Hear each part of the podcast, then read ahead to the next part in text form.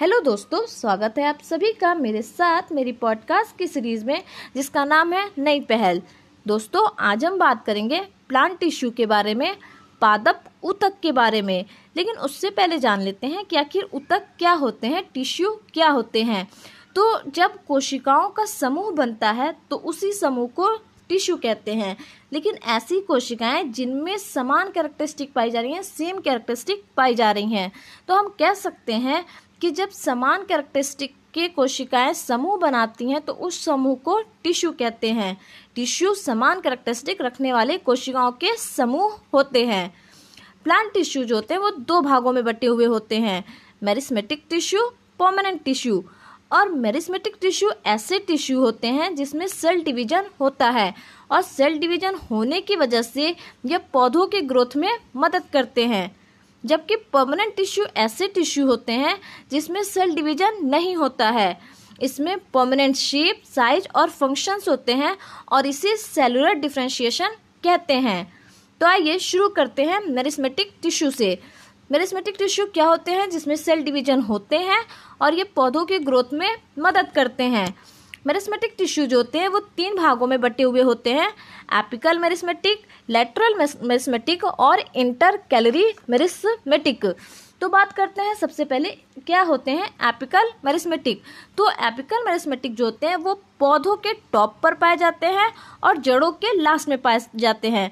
मतलब कह सकते हैं कि स्टिम में जो सबसे ऊपर पाए जाते हैं और जड़ में जो सबसे नीचे पाए जाते हैं। यानी जो रेडियल पोर्शन में पाए जाते हैं, जो पौधों की लंबाई बढ़ाने में या जड़ों की लंबाई बढ़ाने में मदद करते हैं, वो होते हैं एपिकल मेरिस्मेटिक वहीं लेटरल मेरिस्मेटिक वो होते हैं जो पौधों की चौड़ाई बढ़ाने में मदद करते हैं।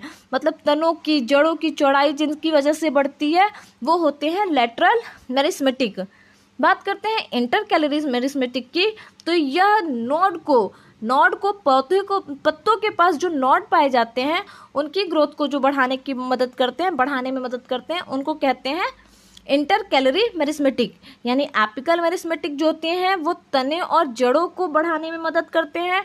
लेटरल मेरिस्मेटिक जो होती हैं, वो तनों की, जड़ों की, या कह सकते हैं, पौधों की चौड़ाई बढ़ाने में मदद करते हैं और इंटर कैलोरी मेरिस्मेटिक जो होते हैं, वो नॉड की ग्रोथ में मदद करते हैं। बात करते हैं पोमिनेंट टिश्यू की तो हमने कहा कि इसमें सेल डिवीज़न नहीं होता है। इनकी परमानेंट शेप होती है साइज़ होती है और फ़ंक्शंस होते हैं और इसी को सेलुलर डिफ्रेंशिएशन कहते हैं।